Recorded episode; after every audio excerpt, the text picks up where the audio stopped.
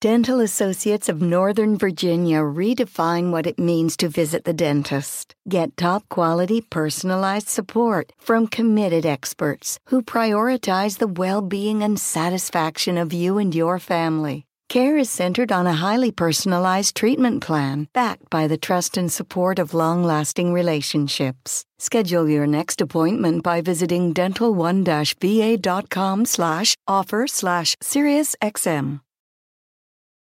Welcome to the show, everybody. Uh, I'm just going to to say this once up front to get it out of the way. Please try not to be jealous of my Christmas sweater. Yes, it does have Spider-Man on it, um, and the fact that I have a Spider-Man Christmas sweater and you don't is not my fault. Okay, the fact that your family didn't get you one for Christmas just means that they don't love you. That's not my thing. It's not my fault. Let's just move on from it. Uh, and but I did, I do hope you had a, a wonderful weekend. Um, my weekend involved our kids coming down with a stomach bug. And if you've never had to deal with a three year old uh, puking, well, it's it's not an experience that I would especially recommend because they're not very directional with the. I'm not going to get into details. All I'm going to say is that um, if you know, like if, if you were selecting life experiences from a catalog, I would say definitely skip the puking toddler package. That's just not one. It's not worth. It's not really not. There's not much to to enjoy. Um, I could go into great depth and detail, but but I won't. Instead of, of starting with vomit today, I think I'll start with a story that that kind of makes you want to vomit. The media busied itself this weekend with slandering some Army and Navy students, um, claiming that they were flashing a white power sign on national television. I don't know if you saw these headlines or not. Army and Navy students flashing white power um, this has been the story of the weekend. White power signs from West Point cadets and um, Naval Academy midshipmen. Supposedly, this happened during the broadcast of the Army Navy game. Navy won 31 to 7, by the way.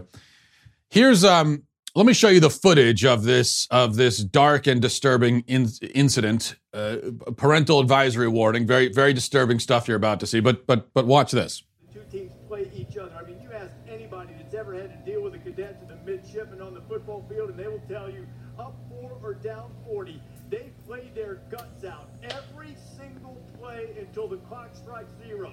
Notre Dame, Michigan, Oklahoma, believe me, they all know if you're going to beat Army or Navy. So you saw a couple of kids there making the okay gesture. Um, the okay gesture is supposedly, this comes to us from the media, but it's supposedly now a white power sign. It's something that the, the white supremacists do. And so these, these, and, and we'll talk in a little bit about where this actually comes from. This idea that it's white power to make that symbol. And so these uh, these cadets were were trying to, but they were trying to promote white power on TV. That's what the media says. Now, just off the bat, okay, before we get into anything else, there should already be some red flags with this version of the story. And this this is what I always do with with these media when the when the with a with a media hysteria, a media led hysteria. My first thing is, you know, putting that aside, when you hear this story, there should be like, what should your immediate reaction be? You should be immediately skeptical. And in this case, you should be very suspicious of the media's claims because, for one thing, even if there were some racist students at these schools, why would they throw their education, careers, and reputations away forever just for the sake of making a hand gesture on TV? I mean, think about that. Let's go with the media's version of the story for a moment. These students are racist, white power sympathizers, skinheads, cl- Klan members, whatever. And now they've decided to basically go on a suicide mission, destroying their lives in effect, in order to make a hand gesture. That, that's, that's what we think is happening here. And there are multiple of them doing it. So is this some sort of coordinated thing where they all got together and said, hey, let's destroy our lives by making a white power symbol. It's not like you caught them in the act. It's not like this is secret footage that was released of these students flashing the forbidden sign, you know, behind closed doors somewhere. And someone got someone got in there and, and, and took a you know had a hidden camera. No, it's not that. They did it themselves on TV because they knew they were on TV. So this was a collective and purposeful act of career and educational suicide? That's the theory? But we don't even need to get into that because of uh, we don't need to get into the theoretical analysis of this because we know the media's claims here are BS because we know, or most of us know, the real reason why kids make that symbol. And if you don't know, then I honestly don't know what sort of childhood you, I feel, I feel sorry for you. If you, if, if you don't know, when you see someone doing that, um, if you don't immediately know what they're doing, then I, I don't know what kind of childhood you lived. I, I really, I feel, I feel bad for you. Those of us who had healthy and normal childhoods are very familiar with something called the circle game. If you're not familiar, then I'll let uh, Malcolm from Malcolm in the Middle explain it to you.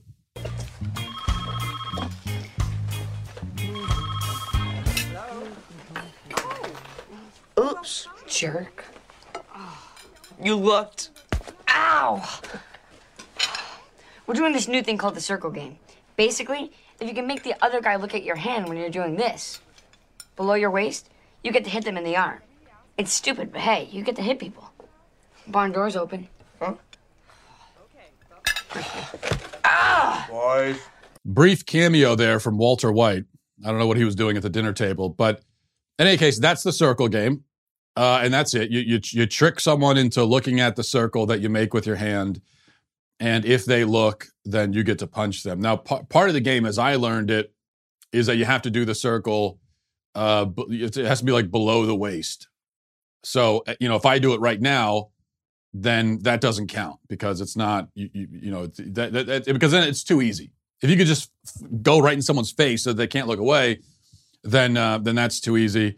So those kids uh, the cadets, uh, you know, you saw the one guy, he had it above the waist, so he was breaking the rules of the game. The other guy, though, he had it below the waist, and so that's that's part of the rule. Now, when I was a kid, we played this game religiously. It was everyone knew the game, everybody knew the rules of the game. Everybody knew that if you saw the circle, they get you have to be you have to submit to being punched. No running, no pleading, no trying to get out of it, no bargaining. Present your arm for the punch. And it's going to be a hard punch too. They're going to they're going to wind up and they're going to try to hurt you. And that's just the way it goes. I remember, I still remember when I first learned about this game. I was in sixth grade and it was a baptism by fire. It was, uh, I had never heard of it before, but I get to middle school and that's when you first start learning about a lot of, a lot of these kinds of things. Somebody made that symbol and I looked at it. I didn't know what, what they were doing. And then they explained to me very earnestly that I had looked at the circle and so now I have to be punched. And so I said, okay, well, if those are the rules, then fine. And I got punched. And uh, but I was a rookie, so there are a lot of different tricks that people will pull to get you to look at the circle. And so for that rest of that day, I was looking at the circle left and right, and I left bruised and bloodied. Could barely lift my arm. I got punched probably 50 times that day. I wasn't the brightest kid, as my report cards attested. So uh, I I um, I did come home rather injured, but I learned. And I never looked at the circle again to this day. I didn't even look at that clip I just played for you. Um, which, by the way, if you did look at that clip that I played for you, then you're owed a punch. And that's the rule. And that's really what's lost in this whole thing that those cadets achieved the ultimate circle game victory. They got, they got millions of people to look at the circle. And so now, now you all get, now you all have to be punched. You have to go out and ask the first person you see to punch you. Live by the circle game code. We, you know, this is, we, we, we, when I was a kid, we took it very seriously. I'm stunned to learn that some, based on the reaction to this, so many people either didn't play that game or are pretending they didn't play it. I thought it was ubiquitous. You know, you, you didn't break the circle game code, just like you didn't break the code of shotgun or the code of called it you know, when someone says they call something, oh, I call it, no matter what it is. If they called it, then they get it. That's it. If somebody walks by you in the cafeteria and says, I call your sandwich, and you didn't call it yourself, if you didn't, when you, op- when you open up your lunch, if you didn't immediately say, I call this, that, and that, and somebody walks by and says, I call it, then you have to give them your sandwich. They could call the shirt right off your back. That's just, that's the game. Uh, the call, the circle, the shotgun, those were the rules you lived by as a kid.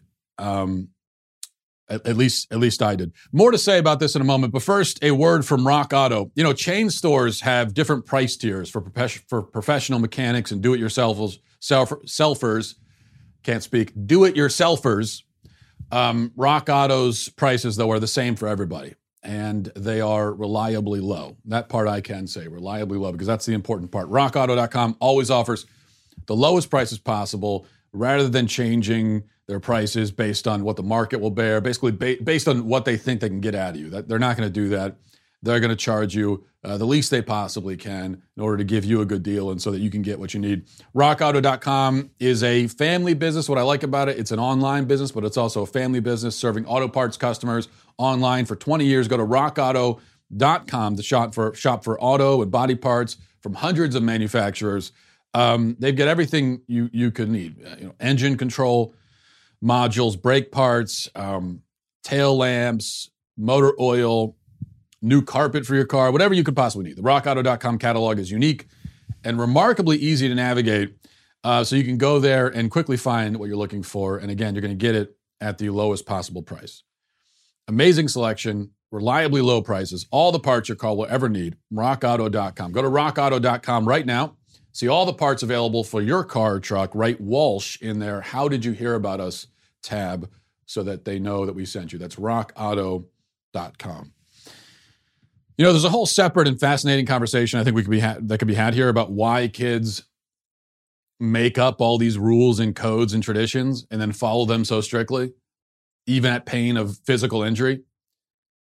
I mean, and you consider how kids have a difficult time following other rules and codes. So when I was a kid, something as simple as like my parents' instruction uh, pick up your plate from the table and bring it to the kitchen when you're done.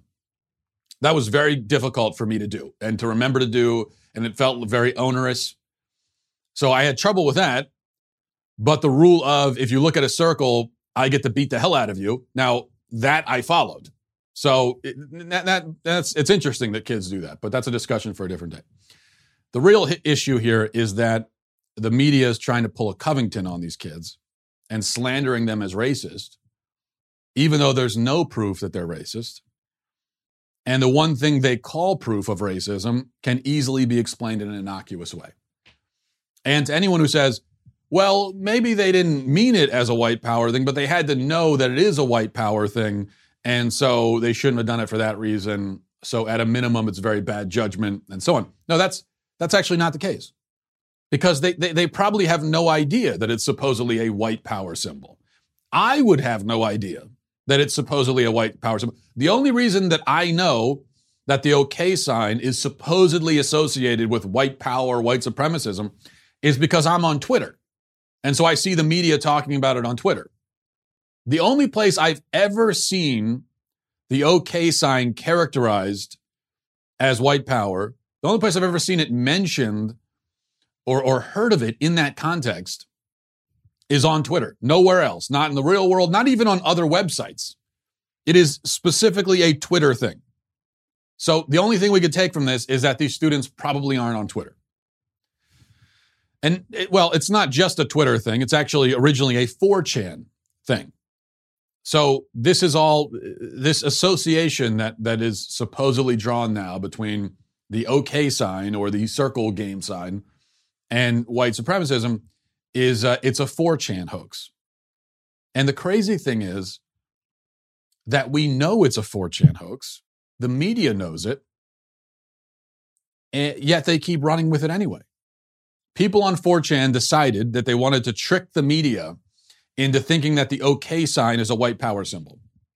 And why did they choose the OK sign randomly as the thing that we're going because it's because it's such an innocuous normal thing that people do. It is it's it's a it's you know this symbol has for has for hundreds of years has has uh, meant uh, maybe the circle game go, doesn't go back hundreds of years. Maybe it does. I don't know. But it has for hundreds of years meant that's okay or you know it, it, it, that's it's been it's meant okay for a very long time.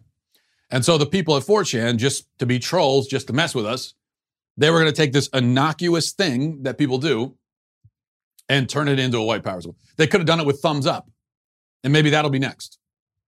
Next, the people on 4chan are going to trick the media into thinking that if you do this, you're expressing your loyalty to the Nazi party or something. But we know that it's a 4chan hoax. The media knows that.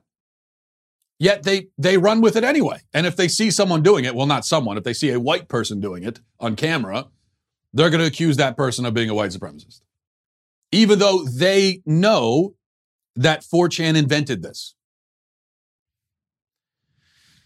It's um it is the dumb this thing with the with the the okay sign it's the dumbest moral panic in history claiming that anyone who makes that symbol is a nazi it is it is and i i hesitate to say that because there have been a lot of dumb moral panics can you think of a dumber one off the top of your head that now we're hunting down anyone who makes the okay sign with their fingers and calling them suspected white supremacists well, I think to call it dumb would be to um, do the media a favor. Uh, it, it, no, it's not. It's not dumb. It's it's insidious. It's evil. I mean, they know they know what they're doing. They're going to try to destroy these kids' lives, you know, just just for the sake of it, just for a headline, just for politics. Really is uh, terrible. Okay, now let's um, Let's check in with Bernie Sanders. Speaking of dumb, last week it was announced that Gerrit Cole, who's a baseball star, signed a contract with the Yankees worth $324 million, which, in case you didn't know, is a lot of money. Bernie Sanders never misses an opportunity to shame rich people. You know, anytime there's a headline of somebody making a lot of money, you can guarantee that Bernie Sanders is going to rush in and have something to say about it, even though he's rich himself. So Bernie Sanders sat in one of his three houses, I don't know which one, and he responded to um, to this news about the 324 million dollars. Responded to it with a with a tweet saying, "If pitchers can make 324 million dollars, we can pay every teacher in this country at least sixty thousand dollars." Now, this is a bit like saying, if oranges are fruits, then chihuahuas can play checkers. It's a non sequitur. It's taking two completely separated and unconnected things and trying to draw a connection where none exists. If it rains today, then George Clooney's favorite color is red. It's, it's just total nonsense. But Bernie Sanders does this a lot when it comes to rich people. He, he's the king of the non sequitur. If rich people can buy yachts, then why is cereal so expensive? But I do want to focus on this argument from Bernie, uh, if you can call it an argument, because it's exactly the kind of nonsense that, even though it is nonsense, people find very appealing. And uh, it, it's, it's why he's so popular, because people hear this stupidity and they, they, they think it's very compelling and very convincing. So that, for that reason, I think it's worth responding to. Now, obviously, the salary of a baseball player has no connection to the salary of a teacher because teachers are paid by the state. They're government employees, public school teachers, anyway. Uh, the taxpayers pay them. Athletes are not paid by the taxpayers, they're not public employees. So, the reason that teachers aren't paid millions, one of the reasons is that we couldn't possibly afford to. We, we would be bankrupted, or at least more bankrupted than we already are. But here's the larger point and that's why these two things are just completely disconnected. They have nothing to do with each other. But um, here's the larger point Bernie's whole shtick is to take an example like this, an example of extreme wealth, and make it seem like an injustice. But it, it, it's it's not. It's really the exact opposite of injustice. I would say that Gerrit Cole making $324 million is, is the opposite of injustice. It's the opposite of unfairness. And I'll tell you why. Because baseball players who make hundreds of millions of dollars make that much because they have a highly marketable skill and they are the best in the world at performing that skill. The best in the world. Meaning, of all the people who have tried to develop that same skill, and a lot of people have, these guys, these MLB stars, they are at the top of the top of the top of the top of the very tippy, tippy top of all those people. We're not talking top 1% in skill. Now, if you're a top 1%, you know, if you're if you're among the top 1% of all baseball players in the world, you're not going to be in the MLB. You're not going to be good enough. You're talking, you're certainly not going to be a, a, you know star making $324 million. Um, maybe you'll be on a farm team or something like that. We're talking Gerrit Cole, you know, these guys, we're talking points, the top point zero zero zero zero zero zero one percent of everybody in the world who plays baseball. That's how good they are. Okay. And we have to keep that in mind. That is how good they are. Whenever someone complains about the money that athletes make, you have to remember how insanely good these people are at what they do. We take it for granted because we see it on TV, we see it so often that it seems normal, but it's not. These people are, again, the very best in the entire world at performing this skill. They are so ridiculously good that it's hard to wrap your head around. Is it an injustice that somebody who is the best in the world at a marketable skill can become rich doing it? No. I'd say, again, it's the opposite of injustice. That is the epitome of justice. And it's not just athletes. Anyone who is the best in the world at something, if it's a marketable skill, and not all skills are, but if it's a marketable skill, um, I mean, most skills are these days, especially. I, I don't know. Maybe if you're, I mean, th- remember, remember, that trend on the internet, which unfortunately went away because I was a fan of it, but the trend of the uh, the bottle flip game that was popular back in 2017 or whatever. If you were the best in the world at the bottle flip game, where you just flip a bottle and it lands back up on its um, on the right side, if you're the best in the world at that, probably you couldn't find a sustained long term source of income from being the best. Although even that, you could, you know, do some YouTube videos, it goes viral, you make make some money on that. So even that is marketable in some way. But um, if it is a marketable skill and you're the best at it, you're going to make money. You're going to be, you know, you're uh, barring some some other thing interfering, some tragedy. Uh, you know, you get sabotaged in some way in your career by somebody else who's jealous. I mean, these kind of things can happen.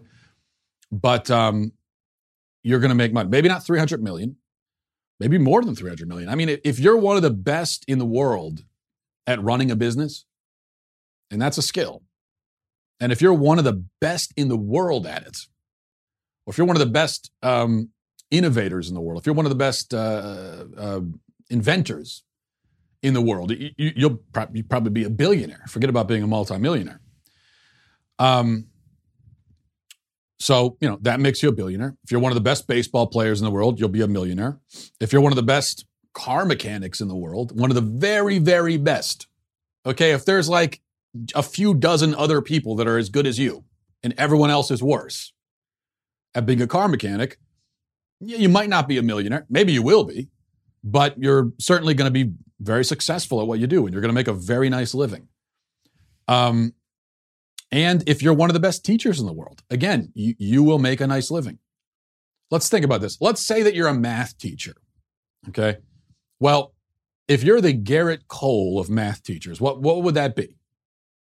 That means that you're one of the very best math teachers in the entire world. Of all the people who do math, you know, professionally or, or, or teach math, um, of all the mathematicians in the world, you're, you're one of the very, very best which means you're both a mathematical genius and an educational genius, which means you're not teaching algebra to 10th graders unless you want to. Now, maybe that's just what you want to do, and that's a very noble calling and, and, and certainly an important thing to do. And if you know, maybe you are absolutely brilliant as a teacher and a mathematician and um, but it's, it's sort of as far as you want to go is, is teaching high school math at a public school. Fine, great. But then that's your choice. If you're really that good though, and, and you want to climb the ladder, then you're going to be what teaching math at Princeton, making 190,000, 200,000 a year around that range, um, or you're going to be at some other very high level elite cream of the crop institution. Now, this is not, you know, I'm, this is not an insult to to public school teachers. I'm not saying that they're bad at what they do. I'm just saying that in in in any of these realms, whether it's teaching math or, or science or you know, if you're the very very best, if you are the Gerrit Cole of that, you're probably not at a high school doing it. So this thing that we do, um, where we compare the salaries of the very best athletes in the world to the salaries of of of sort of you know average people in other professions, is it's just it's silly. It's blatant emotional manipulation. You know, there's there's absolutely nothing we can learn really about society from the fact that a, a high school math teacher makes sixty or seventy thousand while the very best, one of the very best baseball players in the world makes 300, 300 million. That, doesn't tell us anything about society. Um, other than, I think it arguably tells us something good, which is that if you if you're really, really, really, really, really ridiculously, insanely good at something, you'll make a lot of money on it. Now, the um, when you talk about this, people will say things like, "Well, uh, uh, you know, it, it, one thing I never understand is when someone says, "Well, athletes shouldn't be making all that money. You know, they just shouldn't make it. Three hundred million dollars. That's that's wrong. They should." Okay, well, who do you want? The reason why Gerrit Cole can make three hundred million dollars is because um, we, the public, spend a lot of money on merchandise, baseball merchandise. I don't, you know, I'm, I'm not a big baseball fan myself, but a lot of people do. We spend, we, we watch it on TV. Again, I don't know why you would watch baseball on TV, but, um, but, but, you know, I'd rather watch, I mean, I think watching fishing on TV is more entertaining, which I actually will do. But, uh, which is a sign that I'm officially entering middle age. But you, you buy the merch, a lot of millions of people buy the merchandise. They watch it on TV. They go to the stadiums and pay for the tickets. And that's where all this money comes from. So there's billions of dollars floating around because of people's interest in baseball. Now the only question is the money's there because we're spending it. The only question now is who should get the money? Should it all go to the owners? When, when you complain that Gary Cole makes 300 million, who who who do you want to keep all that? So what the owner should keep all of it? Or what? The government? You, you think the government should take it? It's the, why? The government should just come in and why should they get it? They didn't do anything. What, you think you should get it? No, Gerrit Cole should make the 300 million. I, I should get that. I mean, yeah, he's dedicated his whole life to perfecting this craft. He's one of the best in the world. But no, no, that, that should come to me, though. No, that's, that's mine. There's, there's really, it, it, someone has to get that money because it's there for taking, because we're spending it, and so it makes sense for him to get a big chunk of it. I don't see the problem here. I don't, again, I don't see the injustice. And the other thing that annoys me is when people, when we talk about this, and people say, um, "Well, it's just sports. It's so stupid." People, you know, you make all that money throwing a ball. How dumb! How stupid! Well, first of all, even if it is dumb and stupid, that's a reflection of us because, again, we are spending that money. That's how he's making it. But I don't think it is dumb. Um, I think with with most jobs, you could do that where you could describe it in a way that makes it sound stupid and pointless. You could do that with most, not not every job. Okay, you couldn't do that with a heart surgeon. It'd be very difficult to describe the job of a heart surgeon in a way that makes being a heart surgeon sound stupid and pointless. So with with some jobs you can't do that, but with most jobs I think you probably can. If you really wanted to, you could describe it in a way that makes it sound utterly superfluous and stupid. Um, especially if you work in the business realm, if you work in an office building of any kind, whatever you do, I could easily describe that in a way that makes it sound worthless. Even if it isn't, I can make it sound that way. So, yeah, we can do that with sports. You can say, oh, they just throw a ball. But the only way, you know, if you're going to say that, that being an athlete, the sports are stupid and pointless, um, the only way you could consistently do that is if you're also going to say the same thing about uh, film, about music. Okay, in film and television, these are people just pretending to be other people. What does a musician do? You just make sounds come out of an instrument. What is that? Who cares about that? So you could definitely do the same thing. What, what you do with athletics, that reductive kind of view of it, you could do the same thing with the arts. and I think they're very much related. And I think sports kind of it is, it is it is an art in a certain kind of way.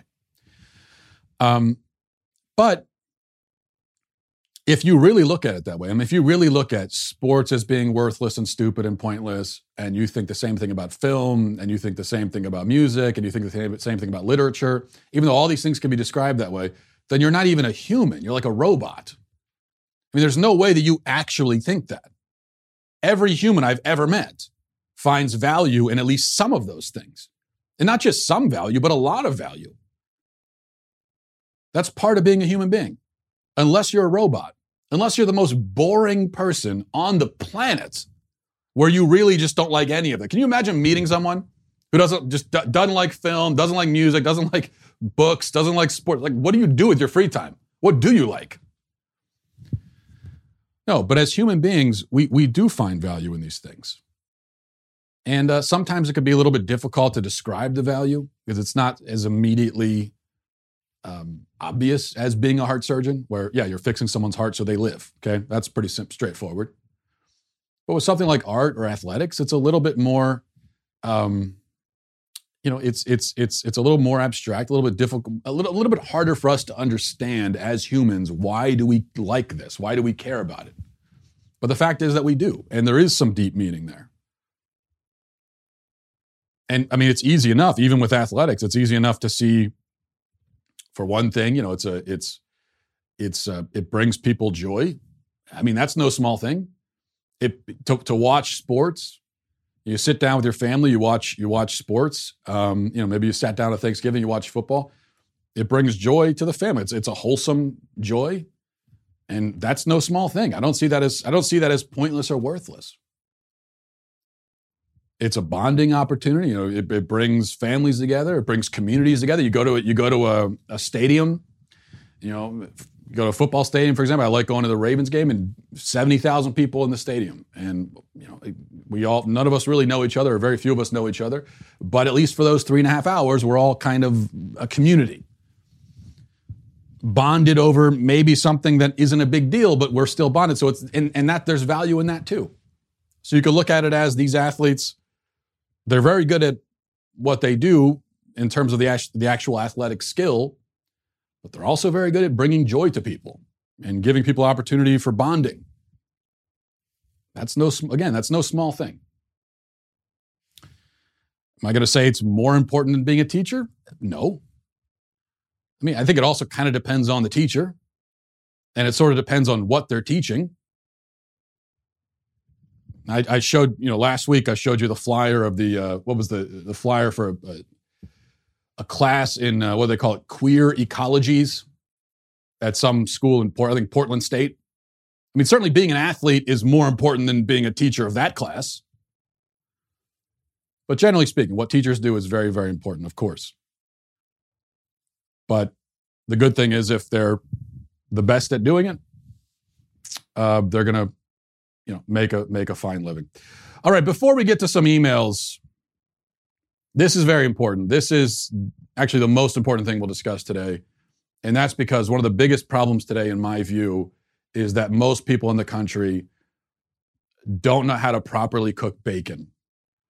And now everyone says they love bacon, right? And this has been a, a, an internet meme for years where people go on and on about how much they love bacon.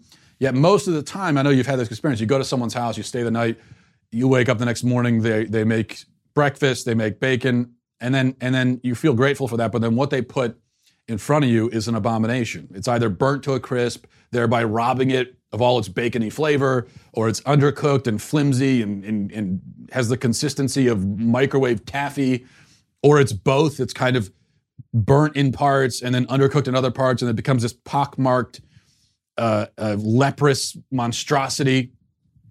So I'm going to do a PSA for you guys. I want to show you an example of perfectly cooked bacon. I'm going to show you a picture of, of, of, of what it looks like. This actually is, is bacon that was cooked by one of the great chefs of our time. Speaking of being one of the best in the world at something, and um, one of the great chefs of our time, that is me.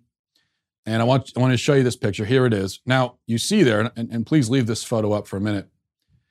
First of all, you see only four pieces. And now, that could remove all of my credibility as a chef if I only made four pieces of bacon, because who does that? What sort of deranged lunatic only makes four pieces of bacon? Well, I will inform you that I ate three of the pieces before I took that picture. I ate three of the pieces, leaving four um, to split among my family, and that's four members of the family. So they each got one. I got three. Actually, after I took the picture, I had one more. So I got four, and then they split the three between them. And because you know that's what generosity is all about. But anyway, what you see here is um, I want you to notice this bacon is firm. It's got the nice singe, the nice blackened edge all around. It's got the reddish brown coloring all throughout each slice. It's very consistent. The perfect mix of, of tender and crispy, not overdone, not underdone. The fatty parts are also cooked, not burned, but cooked. Melt in your mouth. A brilliant job by me, an amazing job by me. Now, how did I do this? Well, I put the bacon on a preheated skillet, heated to medium high heat, don't want it too hot, don't want it too cool. I put it on, let it sit for about three minutes. And then I flip it, give it another couple minutes. And now, now that I've done a couple minutes on each side, now I'm really just flipping it back and forth several more times. And and I'm trying to get that perfect color and texture. It's it's more of an art than a science. Cooking bacon though is all about vigilance. It's all about loyalty, heroism. You can't leave the stove for any reason. Eyes on the bacon at, at, at the whole time. All of your senses dialed in sight, hearing, smell. Become one with the bacon. Tap into its essence. Okay, you're not just you're not just doing this visually. You also you're listening, you're smelling, you're feeling, you're sensing it. Now, what my wife will do, she'll throw bacon on the stove and then she'll leave because, you know, one of the kids fell down the steps or something and she has to go check to make sure they don't have to go to the hospital. Wrong. The kid will be fine. He'll figure it out. It's his fault for falling down the steps in the first place. Should have paid attention. Stay with the bacon. Baby's crying. Kids are screaming. Doesn't matter. Stay focused. Remember your priorities. Remember the great responsibility that you assumed on yourself when you opened that package of bacon. Now, you're the one who opened it. And now you're committed. You have to see it all the way through. And then here's the trick, of course, make sure to take the bacon off of the stove 90 seconds before it's done. So you want to take it off when it's a little bit underdone. The grease is going to continue to cook the bacon, so you let the grease finish the job. If you take the bacon off, this is a big mistake people make. Take the bacon off when it looks perfect and you say, Oh, I've got perfect bacon. You want to call all your friends and family, take a picture like I did. By the time everyone gets into the room and you're taking the picture, it's ruined, it's done, it's burned. Why did that happen? Because it kept cooking for 90 seconds afterwards. So you want to time it perfectly, take it off 90 seconds before it's done, and, um, and then you will have perfectly cooked bacon. There's your bacon lesson for the day. Let's go to emails. MattWalshShow at gmail.com. MattWalshShow at gmail.com. This is from, uh, let's see here. This is from Adam says, Thanks for pointing out the necessity for conservatives to make moral arguments. But now that you've said that, I'm really eager to hear convincing moral arguments for conservative stances. The two big ones for me are healthcare and immigration. Why is socialized healthcare morally wrong? What's so wrong with people losing private plans and paying for healthcare and taxes if it enables everyone in the country to be taken care of? As for immigration, many conservatives really do come off as xenophobes when talking about the issue. It drives me crazy to hear people saying things like, take better care of our veterans before taking care of refugees. The phrase America first makes it sound like we elevate ourselves above the rest of the human family. As a Christian, I believe that all people are God's children. As a Christian yourself and a decent human being, how do you morally argument for the conservative views on these issues? Well, when it comes to socialized medicine, I think you sort of skimmed right over the part of people people um, losing their private plans, but that to me is a moral problem. You're take this people have a private insurance plan if it's working for them, if they need it. Um, it's something they chose, and for the government to come in and say you can't have that anymore, we have a plan and you have to go on it. That to me, aside from all the practical problems, and I agree with you. I mean, I, this is what you're responding to. This is the point that I made last week that when we're talking about something like healthcare or immigration or any issue, we have to make the moral argument. And I'm not saying we neglect entirely the practical argument about, about things like the cost, how much it's going to cost, but we have to also make the moral argument. And I think that should be the primary argument we make because the primary argument that the left makes is moral. And so we have to meet them on that battlefield and respond on that level. It's very important that we do that. And we cannot sound as though we're admitting that their policy ideas are more moral, but we care more about saving money because we're a bunch of sociopaths and Scrooges. But on this, I think that um, it's pretty straightforward. That that's there's a big moral problem there with taking something from someone that's theirs, that they agreed to, that they need, that's working for them, and for the government to say no, you have to do this instead. So I, I just I see that as straightforwardly immoral. Um, but then the larger thing with with socialized medicine, the moral problem is um, is also the practical problem is that it just doesn't work. It doesn't do what it says it's going to do, which is which is to to to to um, do better at taking care of sick people than uh, than you know than the free market does with healthcare. And we know it's not perfect on either end. And we could talk all day about people who get screwed by their private plans, people who don't get taken care of, and, and all that kind of stuff. And that's a problem. But the, the socialized medicine just does not do what it says it's going to do. And so, you know, there are people, it, this, this is why you have the long lines. This is why people who are in countries with socialized medicine will come to America if they need something like a heart surgery. So this it just does a better job of taking care of people, and I think that that's both its practical benefit and also its moral benefit. As for immigration, um, well, again, you say t- uh, take better care of our veterans before taking care of refugees. That is, I don't think that's our primary argument on immigration, but that is a moral statement, and it's true that our veterans are American citizens. They've fought for the country. And for them to come home and not be taken well care of, that is a moral atrocity. And so I think the point that conservatives are making on immigration is that the responsibility of the government is to take care of its own people first. That's just, that is your responsibility. It's just like, I hesitate to make this comparison because it doesn't hold true in a lot of ways, but um, as parents, you know, our responsibility is to take care of our own children first. That's a moral responsibility. Now, the government is not our parents. That's why I say I hesitate to make that that comparison. But the point is just where do your responsibilities lie first? And the government's first responsibilities are to maybe I wouldn't say take care of. I I I don't really like that that phrase when we're talking about the government, but their responsibility is to their own citizens first. And there's also this that if we want to be there for the rest of the world, if we want to be a shining light to the rest of the world, if we want to be able to accept refugees, which I think is a good thing for us to do, if we want to be a uh, destination for the, the huddled masses, the poor, the downtrodden, and, and so on and so forth, I think all that is great. But we, we're not going to be that if we don't maintain our national identity first. We have to be strong as a nation so that we can then accept these other people and have them come in and um, and and then they can benefit from it.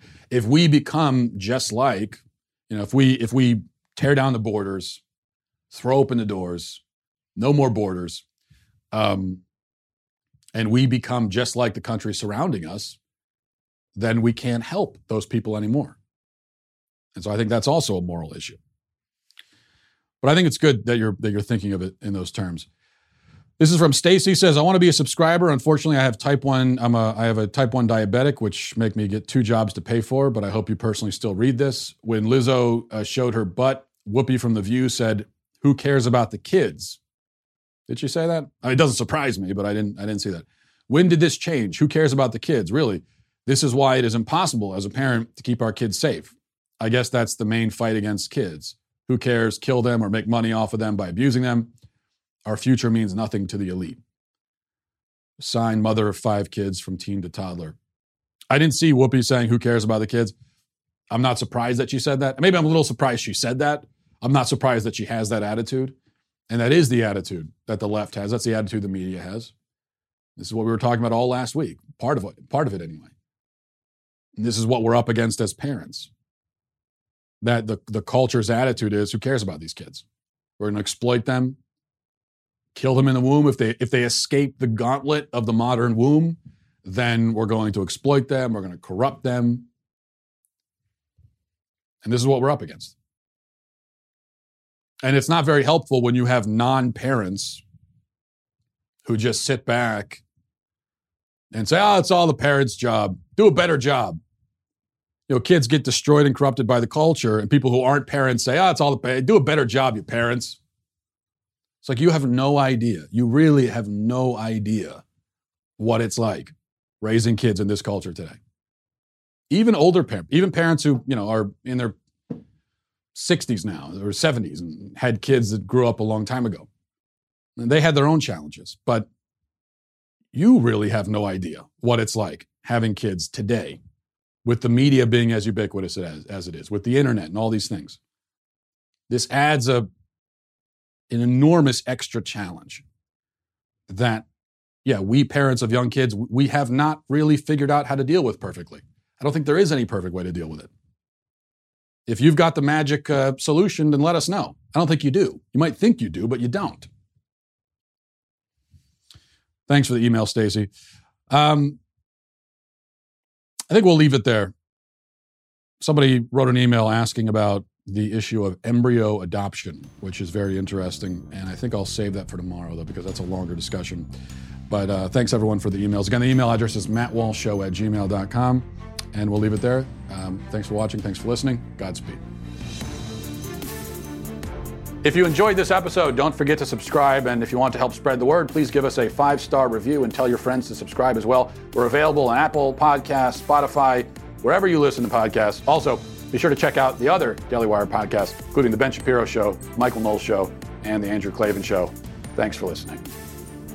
The Matt Walsh Show is produced by Sean Hampton, executive producer Jeremy Boring, senior producer Jonathan Hay, supervising producer Mathis Glover, supervising producer Robert Sterling technical producer Austin Stevens, editor Donovan Fowler, audio mixer Mike Coromina. The Matt Walsh Show is a Daily Wire production. Copyright Daily Wire 2019. Boris Johnson wins big for Brexit just hours after the media say he's down. Nancy Pelosi says the case for impeachment remains very strong after dropping the only impeachment charge she ever had against President Trump. And James Comey insists the IG vindicated him just days after the IG explicitly did not vindicate him. We will explain why leftists deny till they die. We will cut through the gaslighting and the web of lies. Check it out on The Michael Knowles Show. Dental Associates of Northern Virginia redefine what it means to visit the dentist. Get top quality personalized support from committed experts who prioritize the well being and satisfaction of you and your family. Care is centered on a highly personalized treatment plan backed by the trust and support of long-lasting relationships. Schedule your next appointment by visiting dental1-va.com slash offer slash SiriusXM.